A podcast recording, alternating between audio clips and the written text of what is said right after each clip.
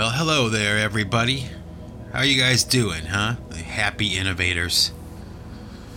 Sitting here in my studio, watching the sun come up. It's about six in the morning, and uh, you know it's dark when I wake up, and uh, it's kind of cool sometimes to just sit here and uh, look out the window, you know, and just watch the light, you know, behind the trees, coming up, you know, out of the dark sky. It's kind of a nice, a nice thing to watch, you know, sunrises. Um, and you know, last night, you know, my wife and I were watching uh, the Cleveland Browns versus the Pittsburgh Steelers football game uh, on television, and uh, you know, about oh, the beginning of the second half of the game, you know, the Browns, our team, the team we were rooting for, was winning, and uh, we were kind of tired, so we decided that we would just go to bed and see who won in the morning. But you know, it's kind of cool. Like uh, one of the coolest things about my wife is that she likes sports as much as I do. You know, so um, so we were watching the Browns game and we went to bed and I woke up this morning and uh, you know checked to see who had won and I was happy to find out that the Cleveland Browns had won the game and uh, I started to kind of watch some of the spectators, you know, the talking heads, um, discussing the game and what had happened. And it turns out that uh, something happened last night after we went to bed uh, during the course of this game, actually, right towards the very end of the game. Um, a fight broke out on the field. And one of the players from the Cleveland Browns tore the helmet off of the quarterback from the Pittsburgh Steelers and hit him on the head with his helmet. Now, it actually sounds kind of funny when I articulate it, you know, but when you stop to think about what actually happened, it's actually a very serious offense. And, uh, why am I talking about it? Well, one, because I'm sitting here kind of like in shock, okay? And uh, I understand that you may not care about, you know, football in the United States of America, you know, the National Football League, but like I've said to you before in previous podcasts, it matters to me and it matters to my wife. I mean, we both enjoy sport. You know, actually, we've been getting into uh, hockey a lot this year, and um, of course, football, because we both grew up in Cleveland, and Cleveland is a football town. Um, you know, it's cultural there, even though our team technically has always kind of sucked. There's been some high points and some low points, but it's uh, a history that both my wife and I share. But uh, I don't know. I'm just kind of sitting here in shock, just and thinking about it. Really, like, what does that mean? That we live in a time where, you know, on the field of sport, on the you know the field of competition, um, you know, after the play is over, uh, there's a fight that breaks out and turns into what could be potentially, I guess, you know, assault or attempted murder, even. You know, you got a guy who weighs 300 pounds. He's, you know, six feet, almost seven feet tall. you know, and uh, he grabs a steel helmet, rips it off someone's head, and then hits them on the skull with that helmet. Uh, wow, you know, I don't know what to say. I guess it has me thinking about that whole concept or the idea of anger, you know, and rage, you know. The idea of getting angry and losing your cool, you know, losing your temper, is typically looked down upon, you know? And that's true. I mean, and it's that's how it should be, right? We should always try to maintain our composure and not lose our cool and not get angry or violent or loud and yelling at people. But, you know, sometimes, I think anyway, it's good to get really angry you know? Like, there's nothing wrong with that. You know, there's nothing wrong with losing your temper sometimes. I mean, I know for myself anyway, it doesn't happen very often. You know, I don't lose my temper very often, but I have in the past, you know, and it's a very visceral emotion, you know, and uh, it gets the blood pumping, you know, it gets your juices flowing. I mean, when you get really angry, I mean, think about it, right? Because I'm sure, you know, if you're a human, you're alive and you're breathing, right? At some point in your life, somewhere down the line, you lost your temper. you know? Like someone just pushes those buttons, man, and they just piss you off, you know? And uh, you just, you get to the point where you just can't take any more, you know? Now, everybody has a different threshold uh, for that. Know, everybody has a different limit and, you know, I can speak for myself. I can say, uh, you know, it probably takes a lot to get me to the point where, you know, I'm fighting mad. You know, I'm like angry enough to fight somebody, you know?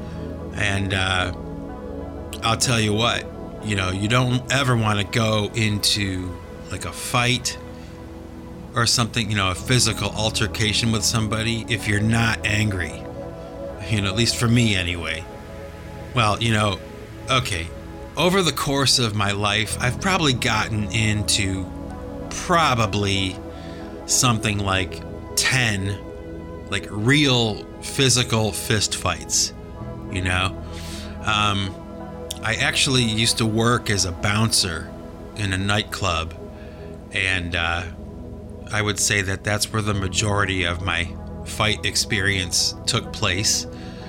But um, I got in a few fights when I was young, and uh, I'll tell you what, I only lost one fight in my life.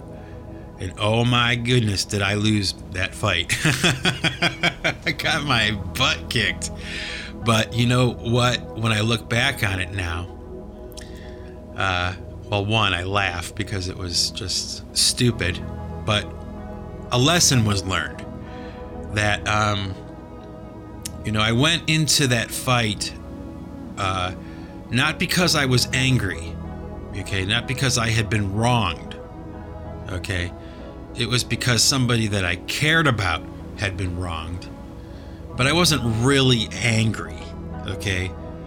And I was more fighting for pride. And uh, wow, big mistake.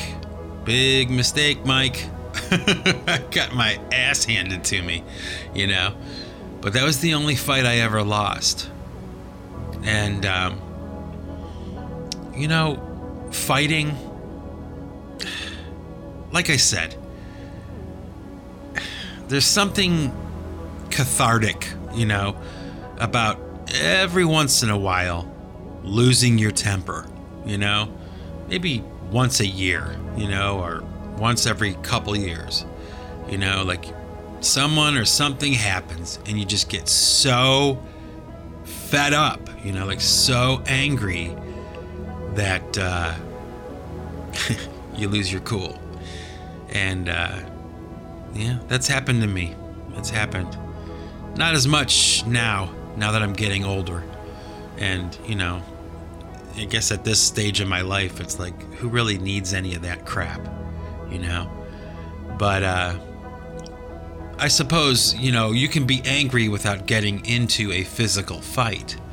And I suppose maybe that is what I'm really talking about. Not so much the physical altercation and, you know, physically fighting somebody, but that idea of losing your temper. I mean, it's okay sometimes to be, you know, sad, you know, like really sad, and you cry you know, that's okay. You know, that it's good to uh, experience your emotions, you know, um, in a very complete way. Have you ever thought about that?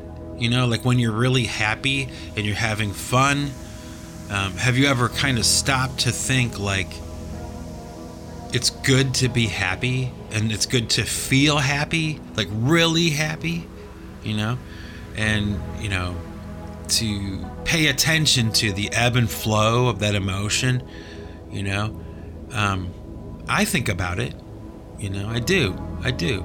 I think about it uh, mostly when I'm experiencing an emotion completely, you know, thoroughly, you know, and that's not just for anger and happiness. It could be, and, and sadness too. It could be um, confusion or embarrassment or, um, you know, sympathy for someone else or grief over having lost someone or something. Like it's, it's a good, healthy thing to do to accept the idea of experiencing the full gamut of human emotions, you know? And maybe that sounds weird or maybe that sounds obvious to you. I don't know. I mean, I guess to a certain degree, I have to kind of think to myself, well, you know, I am an artist and a musician. I mean, historically, we are, you know, hypersensitive or something, or we, you know, pay attention to stuff like that, you know, things like emotions and stuff, and we work in that realm, you know. And it sounds a little corny to me. I guess it's true to a certain degree. It's a stereotype, you know, but there is some truth to stereotypes, even though they are not necessarily the most accurate way of perceiving a person or something. Um, there's some truth to it, I guess. So maybe that's part of my deal you know, I pay attention to these small, stupid things that people don't uh, normally pay attention to. And I'm obviously at this point, you know, I mean, I'm living this life that's like way outside the boundaries of anybody else I know. I don't know too many people that are thinking like I do. you know, it's not like there's a, a blueprint to follow, you know? Or, uh, I don't have somebody I can turn to and say, hey, you know, I'm experiencing this kind of thing. What advice can you give me? You know, I, I don't know someone like that. I don't have anyone like that, you know, um, like mentorship, you know, it doesn't exist in my life. It never really has, actually. I've always kind of flown by the seat of my pants, you know. If I wanted something done, if I had a vision for something, I usually just had to like, you know, start doing it. You know, kind of like this podcast. I mean, it's it's really it's really the truth. You know, I mean, when you think about it, because I do, um, like with this podcast, I'm not really talking about anything that's really really important. You know, I just kind of talk. there's there's no form or no path. you know what I mean? Uh, uh, I guess the closest thing to mentorship I would have would be, you know, watching other podcasts. But, you know, even then, I, I don't know, I'm off into my own thing, you know? And the only way that I would ever, you know, do something like this, you know, get it to this level, which is small, but the only way that I would get it here is just by starting you know, to start to do it. You know, maybe that's what I'm talking about today. Like, if you want something done, like if you have a vision, you, you the person listening to this, you, I'm talking to you. You know, if you have this vision in your mind of something that you want done or a thing you want to do, and we're not just talking bucket list kind of stuff, I'm talking about day to day things, you know, maybe a dream you have something you aspired to in the back of your mind. You don't really tell everybody about it, but in your mind, you kind of think, man, I wish I could do this, or I wish I could do that, or I would like to do this, or I like to do that, right? Well, I'm here to tell you, you know, just from personal experience, start doing it. Just start doing it, you know, like in a small way, you know, start with small steps, but don't wait. You know, don't don't hesitate too much. Life is short, you know, and uh, follow that path. You know, follow that calling in your mind. even if the rest of the world doesn't really understand it, even if the rest of the world doesn't really understand you. They might think they do, because a lot of people are like that with me, you know? They think that they understand what I'm all about, and they only have their past experiences with other people or movies they've watched or whatever stereotypes they can come up with. You know, they, it's all they have to, you know, base their judgments on. You know, uh, I can give you a good example of that. You know, I've released a lot of music in the past, you know, and uh, a lot of people come back at me with, you know, it sounds a lot like Pink Floyd or reminds me of Pink Floyd, you know, and, you know, that's a compliment and everything. Like, thank you. But, you know, there's a lot more going on here than just Pink Floyd, you know? I'm actually not a huge Pink Floyd fan. I like their music, you know, a lot of the time, but that's a whole separate podcast. Anyway, people can only associate uh, with what they already know. you know what I mean? So someone hears one of my ambient pieces of music or something, and it'll remind them of Pink Floyd because that's the reference they have. But there are other people who will listen to what I'm doing and they'll, you know, cite other groups that they hear in my music, like Young Gods. Uh, you know, there's, I mean, there's so much more going on. Uh, you know, my, my history of music and listening to music because I'm a fan of music. You know, I listen to a lot of music, and you know, I like groups like The Verve and um, the The. I love them a lot. Uh, of course, the Mission UK. Of course, U2. You know, um, man, but the list is long. There's so much music that you know I can hear in my own music. But the point I'm making is that when I talk to people, like normal people, you know, a lot of the time they um, will only be able to associate what they know with what they're hearing in my music, and you know what does that mean? It just means that everything is really kind of like subjective, and, and someone may listen to my music and you know kind of come up with a you know an idea of what they think I'm all about or whatever, what I'm really like or something, and um, that's okay. You know, I don't mind that, but a lot of the time it's probably not very accurate.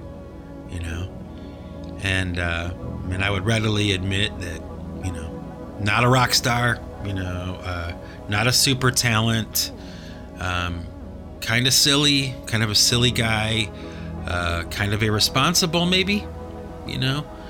But uh, I'm dedicated and I'm single minded and I try really hard and I'm self taught. So that speaks to my personality now, doesn't it? Right?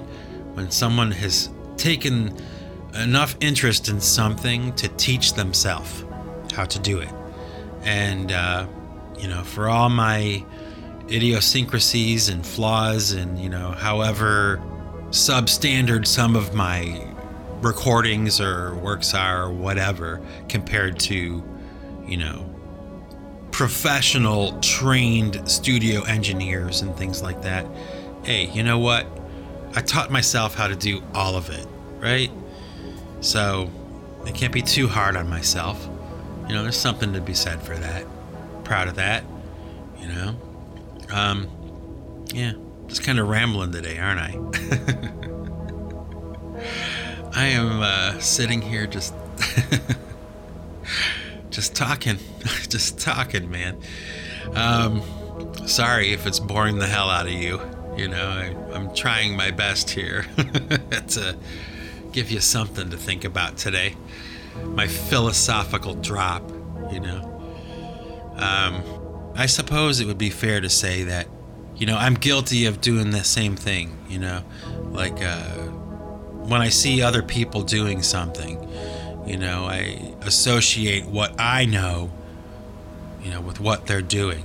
And um, I'll give you an example of that once. There was this guy I was watching a friend of mine actually was interviewing him and he was a guitar player, or he is a guitar player, who does like acoustic guitar, you know, solo, uh, you know, music. Uh, he, he makes CDs by himself. He makes music by himself, but it's guitar centered.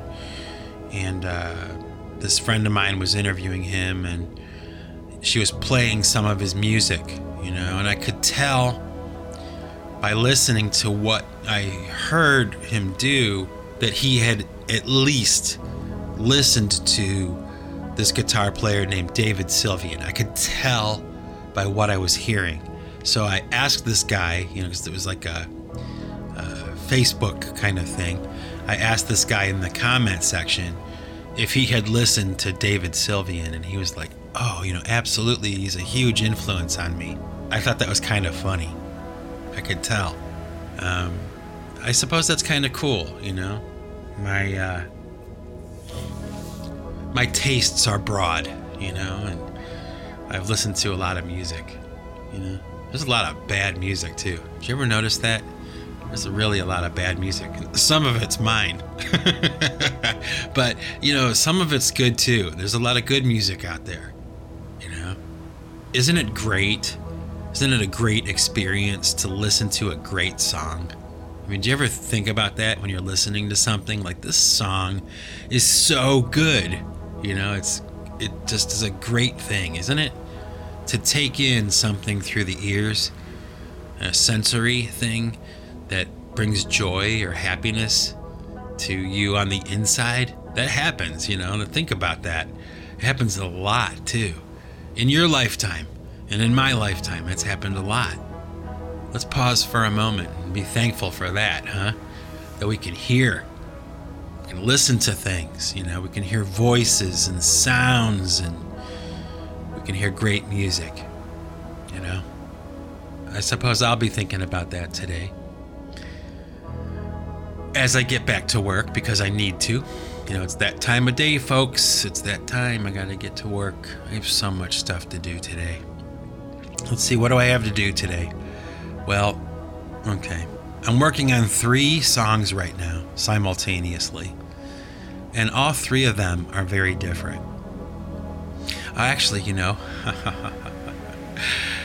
I've got a story for you. I've got a story for you. Oh my gosh. This happened just the other day. Okay. I'm in my studio, and what I was doing was something I do from time to time where, you know, I'm working on different songs and I'll save, okay, to the computer. You know, I'll save in a file the session that I'm working on, you know, as a backup in case uh, I change my mind about something. You know, it's just, it's good to do. You know, redundancy uh, with the digital realm is a necessity. Okay, it's very important. I've learned that over time by having lost, you know, whole volumes of work because I didn't back them up properly. So, you know, I'm in my studio backing things up, you know, going through certain things I want to make sure I have a copy of. And, um, oh my gosh, I was so I don't know what happened, okay? I mean, I really thought, okay, I really thought I was paying attention. I mean, I was really focused and really trying to pay attention. And somehow, in the course of this process of backing up a handful of my songs, I thought I had backed one of them up, and I hadn't. And I accidentally deleted the session. Okay. Gone. Okay. And unfortunately, it was for that song, The War Drums of Peace. Yeah. You know, I was pretty happy with that track, and it was one of those things that I was kind of precious about. I mean, I really liked it. You know, I thought it came out much better than I thought it would have. And uh, gone in an instant gone. Now, fortunately for me, I had, you know, backed up earlier versions of that song. And, uh, you know, I back everything up. You know, I back everything up. So I was able to call up all the sessions and all the things I needed, all the wave files, everything I needed to restore that track, you know, that session back to what it was. So, you know, problem solved, no harm, no foul. But, uh, oh my gosh. I mean, I'm still kind of just so disappointed with myself. You know, like, how did that happen? You know? Um, you know, you know, there's that feeling of panic. You know, right when you realize that you just erased something that you need, or that, you know, you just you lost something, you know, by your own hand. You know, like, did I just do that? Like, oh my gosh, please tell me I didn't do that. Please tell me I didn't just erase that. Oh my gosh, I erased it. What the hell is going on? Man, I'll tell you what, I'm still ruminating about it. Even though the problem is solved, it's like my level of disappointment in myself is such where, you know, I'm still thinking about it. And you know what? I'm going to embrace that, right? I'm going to embrace that disappointment. I'm going to feel it and I'm going to experience it, right? Like I would my happiness, my sadness, or whatever. Take in the experience, hopefully learn from it, right? And man, don't make that mistake again. But you know what? I will. I will. I'm a human being, I'm a flawed guy, not perfect. And man, do I really mess up sometimes. And that's all right. It's all right. Because sometimes I really get it right, too right? So, hopefully you do too. Anyway, um, yeah, like I said, back to work today, but you know, hey y'all, have a good weekend, have some fun, be safe, and remember, folks, if you want to keep what you've got, you've got to give it away. Take it easy.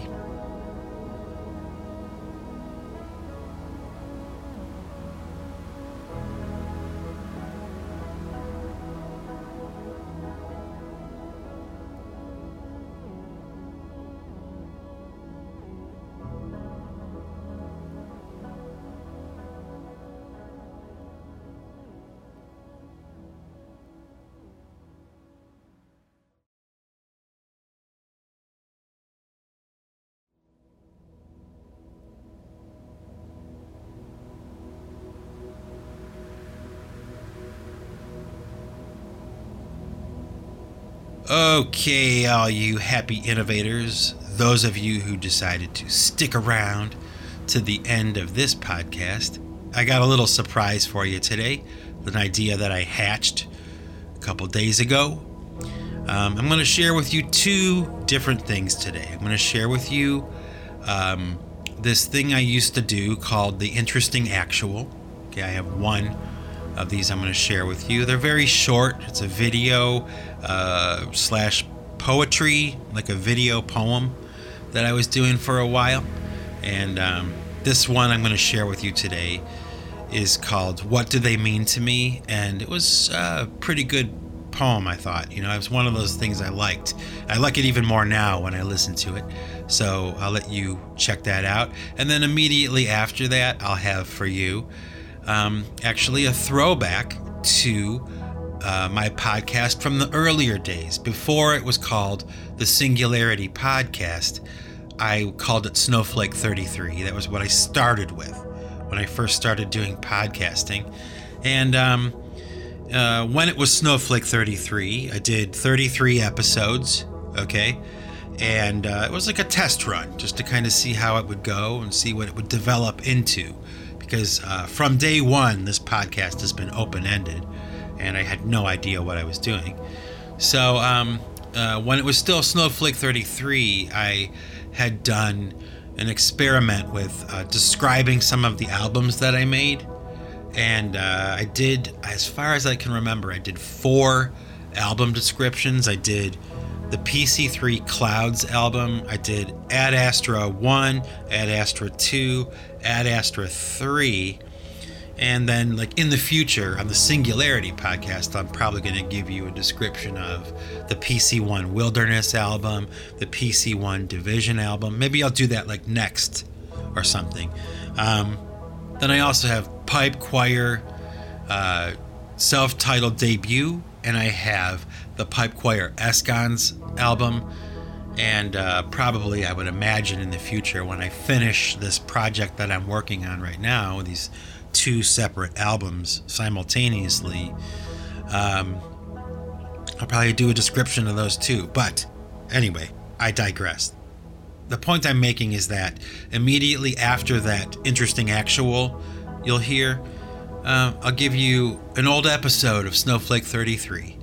So you can listen to that, and check it out, and um, maybe get an idea of how my brain works a little bit. You know, you get to hear about my process a little bit with uh, the PC3 Clouds album, and um, and we'll see where it goes from there. You know, we'll see if people like it, and uh, until next time, ladies and gentlemen, enjoy uh, the interesting actual first.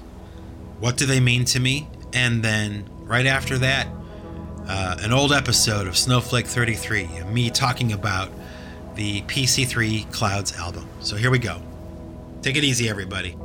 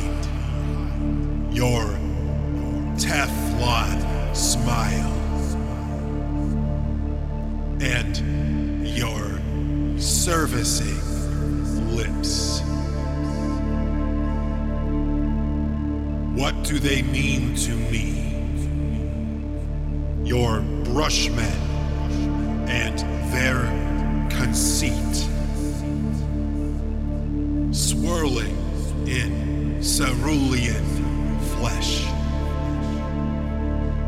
Their viridian hushed by burning numbers.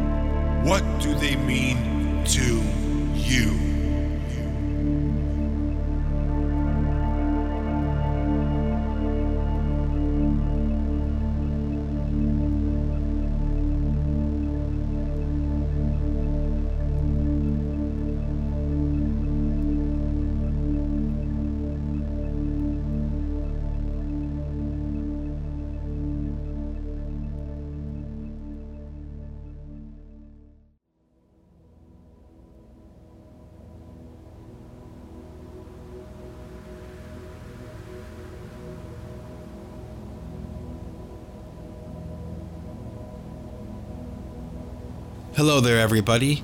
This is Mike Bostwick from Pipe Choir Records, and today I'm going to give you a description of the PC3 CD entitled Clouds. Now, I have over the years accumulated a huge amount of cassette tapes. And one day I was going through these cassette tapes just to see what I had and see what was in there because it had been years since I'd even looked at them. And I found this tape that had a name written on it, and the name was Galactic Central Point. And that was a name that I was planning on using for a pipe choir side project that I was doing back in like 1990 or something like that. It was the first idea that was like a PC3 idea, breaking away from the conventional songs and going off into some other direction, something separate from what I had been doing up until that point. So I decided to call it Galactic Central Point. And I think I got the name from like you know, Nova or something, or National Geographic, they had mentioned that there was this point in outer space that the universe revolved around.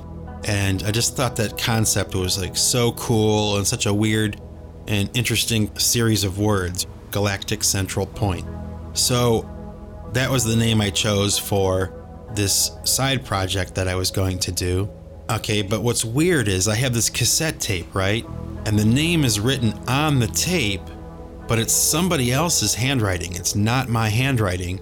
And uh, when I popped the cassette tape in to listen to it, there were like four or five tracks on this cassette tape.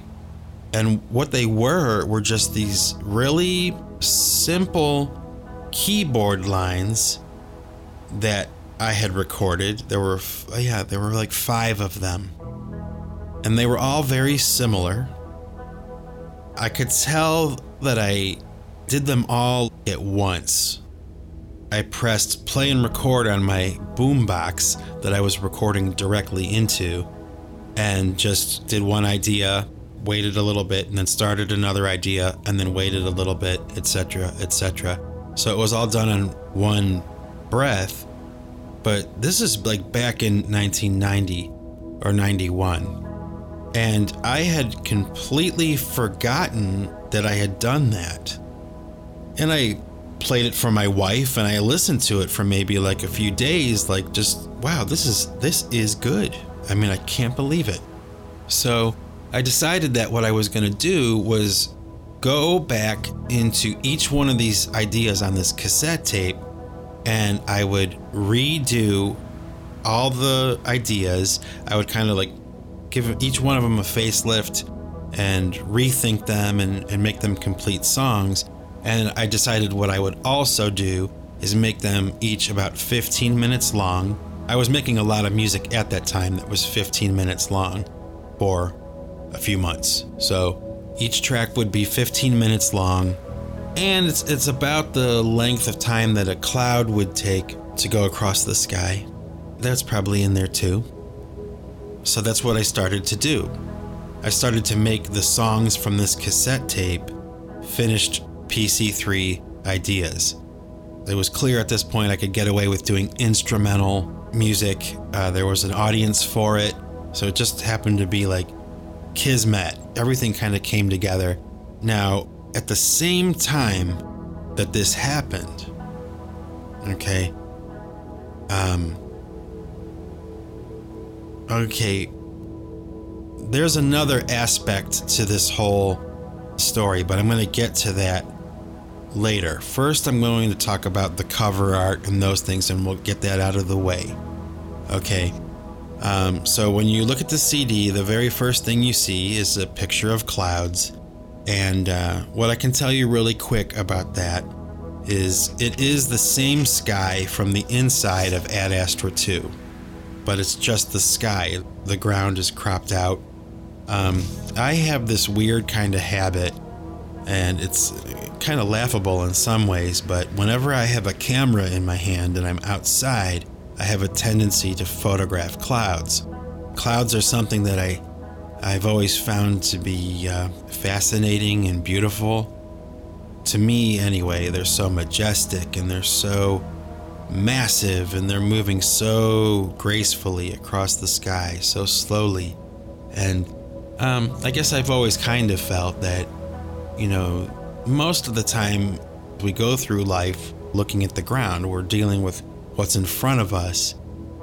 And uh, there's something intriguing to me, and there's something notable about looking up at these beautiful things that are there all the time.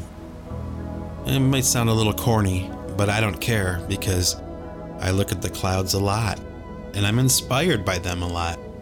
So, this idea of making a CD called Clouds was probably just a matter of time. So, like I was saying, with the front cover, open the booklet up, and the front cover and the back cover are all one picture from the Quabbin Reservoir, and uh, it really has a lot of meaning to me.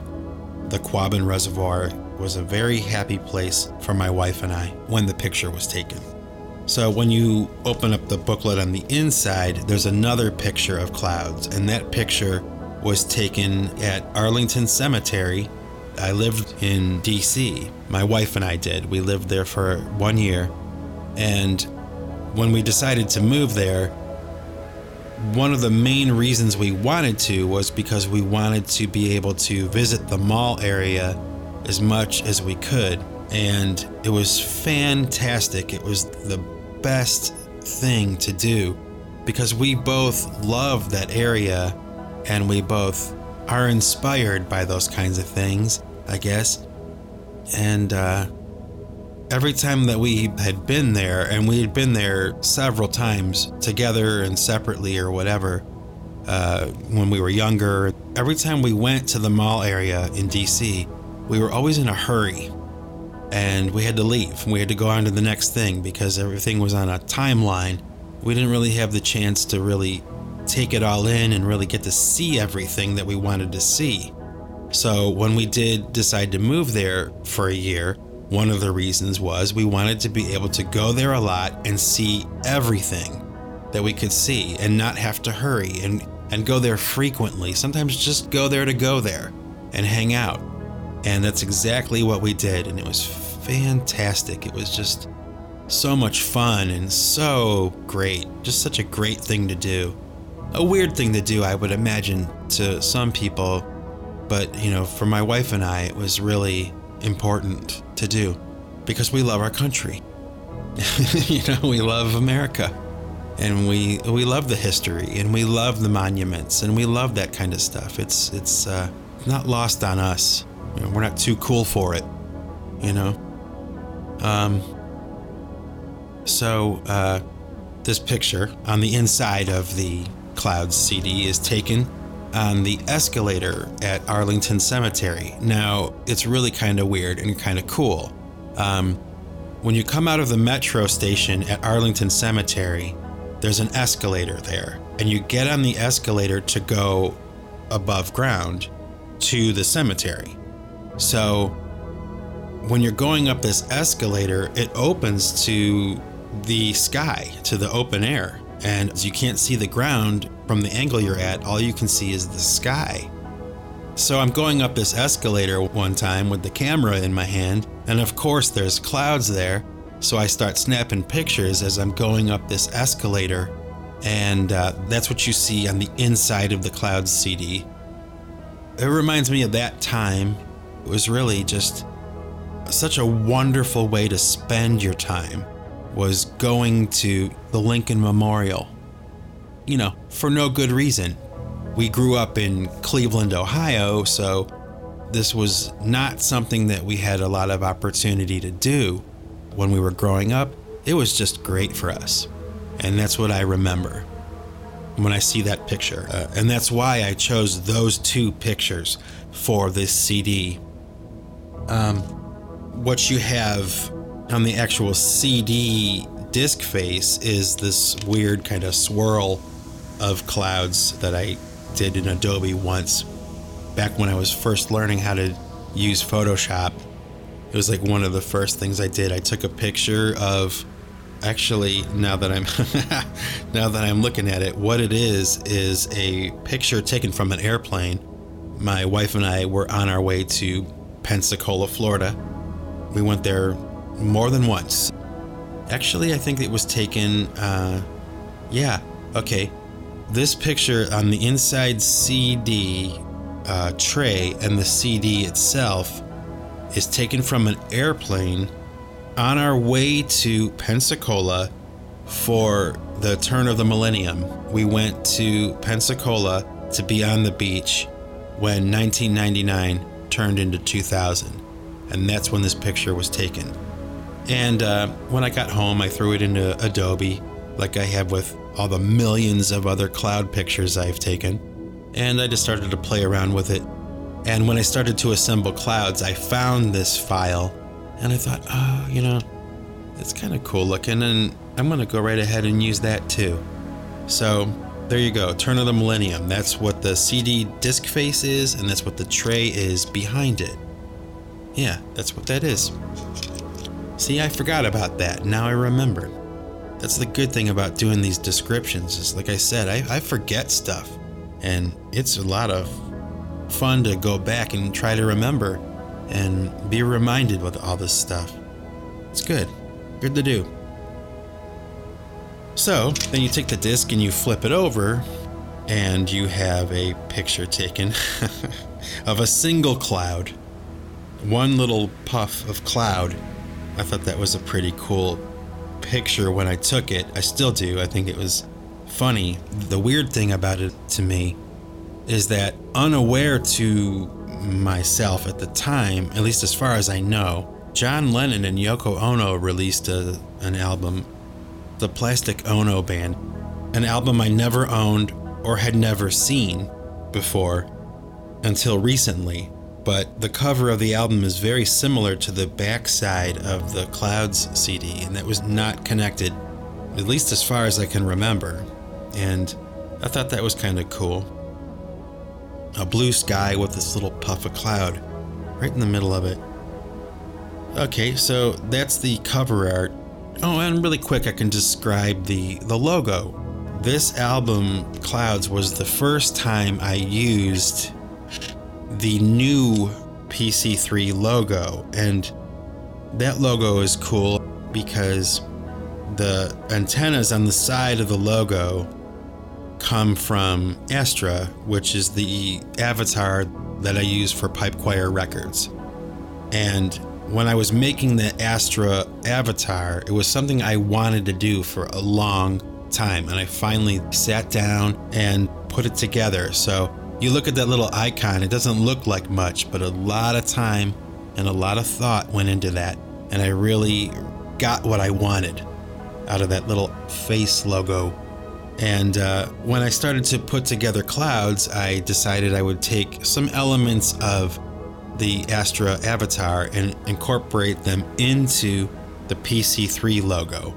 And, uh, you know, I'm always playing around with art and things like that. It's something I do a lot. So, even just for fun and for no good reason, I'll be, you know, playing around with some kind of idea and I'll put it aside and maybe I'll use it somewhere down the line. I had made an alternate logo to PC3 And this was one of them. I maybe made seven or eight different versions of the logo. And another cool thing I can talk about really quick, and I mention this in the description for Ad Astra 1, is I used to work at a print shop. And the print shop that I worked at was called Carry, Print, and Copy. Okay, Carry, Print, and Copy. And the logo for the place that I worked was CPC. Well, I held on to this business card from where I used to work. And uh, it was probably the best job I've ever had.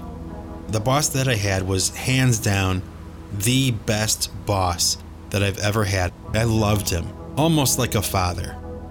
And I got to work with my best friend at the time, so it was just him and I working there. We were the only two employees. And my boss and his wife were just, they were just very good to me. And they were very good to my buddy, too. And it was a happy place to work. And at the time that Clouds came out, I was notified that my former boss had passed away. And uh, that made me very sad. I hadn't seen him in a long time or talked to him in a long time, and I felt really bad when he died. Well, I came across this old business card that I had kept from where I used to work, and on this business card, which I'll show you here on the screen, um, I decided to take the logo from where I used to work and make it my logo now. So that's what you have with the P and the C. They came directly off of the business card from where I used to work as a tribute to this boss that I had and his wife, too. Um, these two people that I cared a great deal about and have a lot of affection for, even all these years later. Um, so every time I see that logo now, I think about him because uh, he still is important to me, even though he's not alive anymore. He reminds me of how you should be if you're the boss. Um, you know, uh, well humored, lenient, understanding, uh, just a great guy. So, he gets yanked into this whole story now, doesn't he? Good. He lives on through me. Yeah, so that's the PC3 logo. A little bit of a story there. Now, so we get on to the music. Now that I've described the artwork, I'll talk to you now about the music. I mentioned earlier that I had found that cassette tape. It was called Galactic Central Point. It was my music, but with someone else's handwriting on the tape, so I don't have any idea what that's all about. But I found this tape. I, I liked the music. I decided to make this album, those songs I found on that tape, just stretched out for 15 minutes and updated with modern technology. And that's exactly what I did. Now, at the same time that I started to record this album, I started to have very serious health issues. Unforeseen, unexpected, all of a sudden, I'm thrust into this. Okay? And the prognosis was bad. And without getting into too much detail, I'll just say that it was very bad for both me and my wife. And this cloud, it's true, this cloud of sadness came over our house and we couldn't sleep and we couldn't eat. It was like, you know, we're not old. I mean, we're not young kids, but we're not old yet. And all of a sudden, uh, this guy, me, who seems to be perfectly healthy, is all of a sudden not. And my wife and I were now having these conversations about uh, what if? How will we deal with this, you know? And it was horrible. The feeling of fear and sadness was palpable. And this is all happening right at the same time I'm starting this process of recording this music.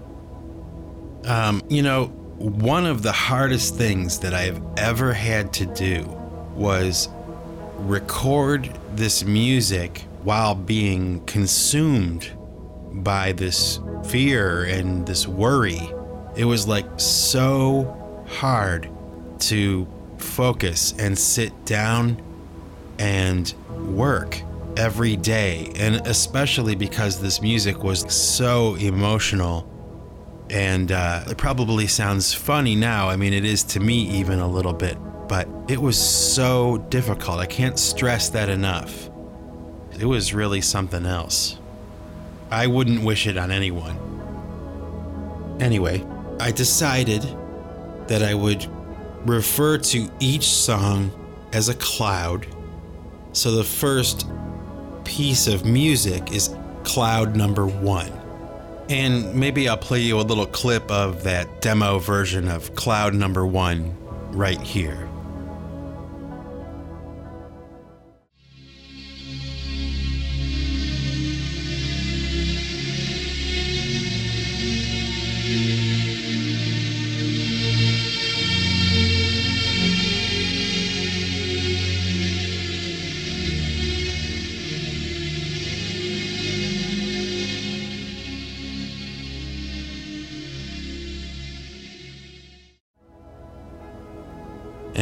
Cloud number one is entitled My Best and Only Friend.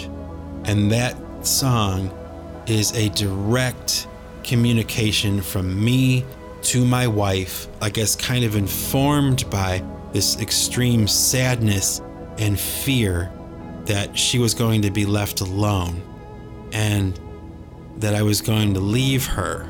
So it was very, uh, it was very profound, for lack of a better word. It was, it was just a very direct communication to her about how I feel about her.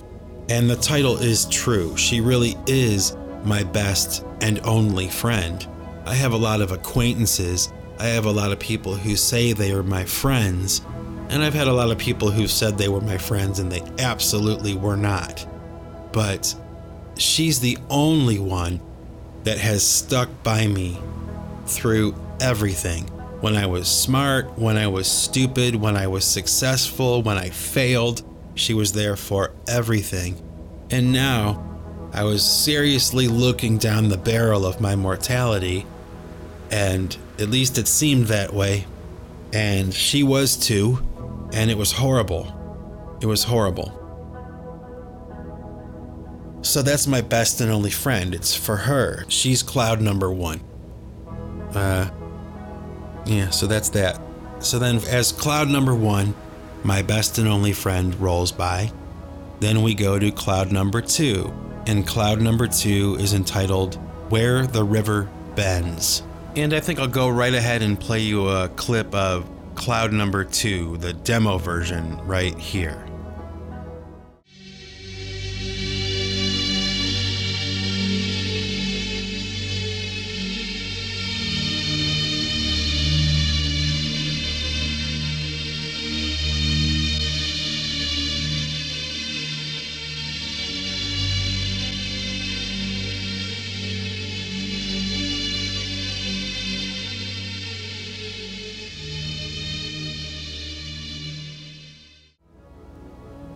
And the reason that I called it Where the River Bends, uh, there's that concept of like flowing down a stream that we have no control over.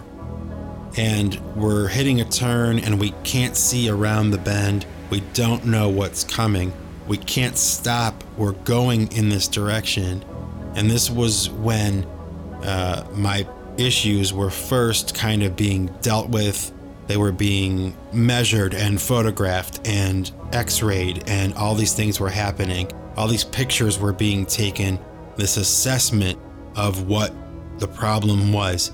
Another thing that I can mention about where the river bends is that when you look at the running time for this track on the CD, It's about 10 minutes and 40 seconds long. And the rest of the tracks on the CD are about 15. And the only reason that it's that way is because the CD can only accept about 70 to 72 minutes of music. And when you have five songs at 15 minutes, it goes over a little bit. So I had to make a decision about one of the tracks being trimmed down, which I really didn't want to do, but I had no choice. Until they make a CD that goes longer than 72 minutes, I'm out of luck. So uh, even though this is technically an EP, there are only five tracks on this disc. It went well over an hour. so, cloud number two was ultimately the one that I chose to uh, go right ahead and trim down just a little bit.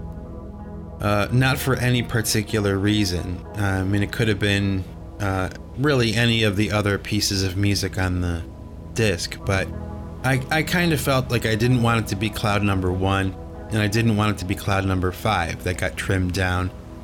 And I don't know. There's no real reason. It's just that's the one that got picked. So, when you look at the disc, if you buy it, and you notice that that's shorter, sorry about that. There is a 15 minute version of the song that you can download online. So, that's that. Sorry about that. Anyway, so cloud number two floats by, and we have cloud number three, which is entitled Only God Decides. And I'll go right ahead and I'll play you a small section of uh, cloud number three right here.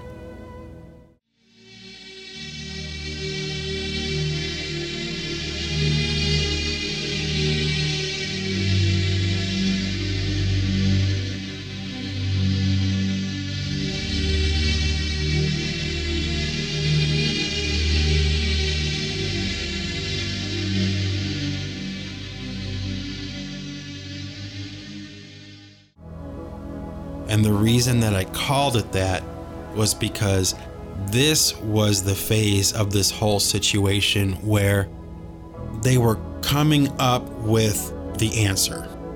The initial prognosis had been made, the photographs and the x rays had been taken. Now they were coming to the conclusion, and this was when that process started. So I was in this situation where only God would decide what was going to happen. It was going to be uh, in God's hands. And it was. So, cloud number three, only God decides, rolls by. Cloud number four comes along.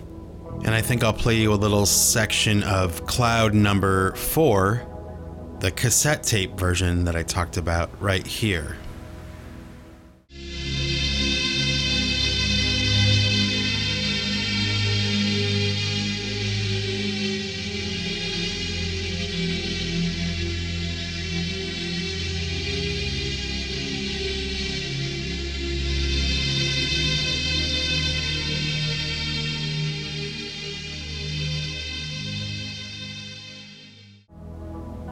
And this is where the answers were definitive and the prognosis was final.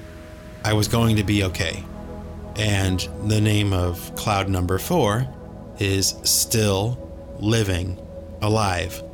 Uh, three very important words to me at that time Still Living Alive. Um, I think that's self explanatory. I don't think I need to go into too much more about that. And uh, so cloud number four rolls by, and then you have cloud number five.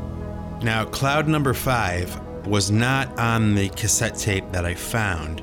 It was, however, a cassette tape from a session a long time ago. If it wasn't the last paid recording session that I did before I started to record myself at home, it was one of the last.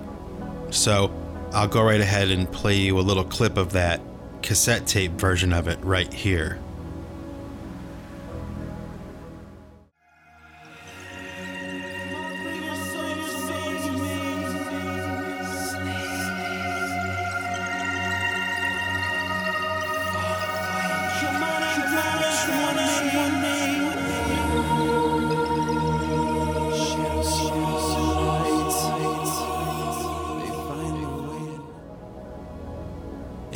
Cloud number five is entitled PCGCP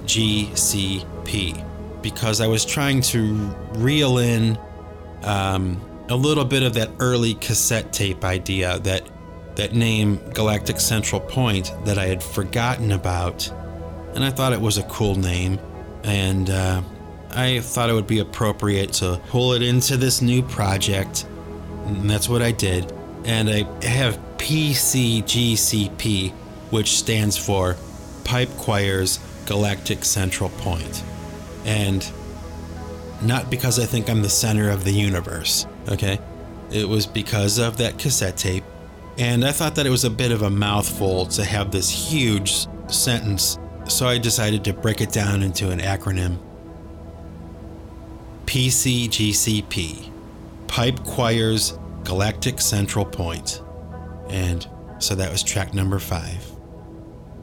I should say also, um, when I made Clouds, it was really kind of an experiment.